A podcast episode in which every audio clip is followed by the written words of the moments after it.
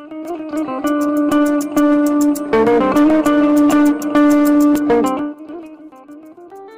guys welcome back to my channel मैं podcast queen आप सबको वेलकम करती हूँ मेरे चैनल पे. कैसे हो आप सब? आज के एपिसोड में मैं आपके साथ शेयर करने वाली हूँ एक विंटर स्किन केयर टिप्स जो जो इंग्रेडिएंट्स यूज़ करने वाली हूँ ना, सब आपके किचन में मौजूद है। तो ये एपिसोड बजट फ्रेंडली होने वाली है। तो फिर सुनते रहिए मेरे साथ पूरा episode.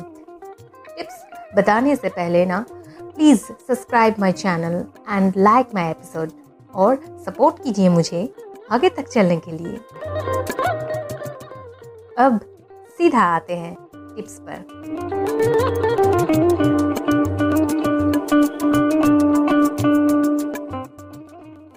Cream or malai is one of the best natural moisturizing creams that you can apply on your skin to make it soft and supple. Trust honey to clear your skin of the bacteria that are responsible for the growth of pimples and acne on your face.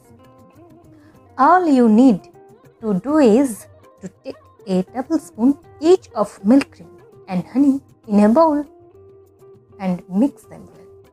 Apply the mixture on your face and neck and leave it for 15 minutes. Rinse it off with a lukewarm water. Then pat dry your skin and see the result.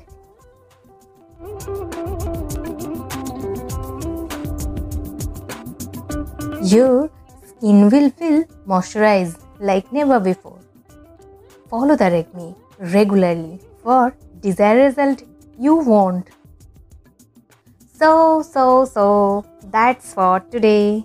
अगले दिन आऊँगी एक नए beauty tips के साथ तब तक के लिए नमस्ते एंड बाय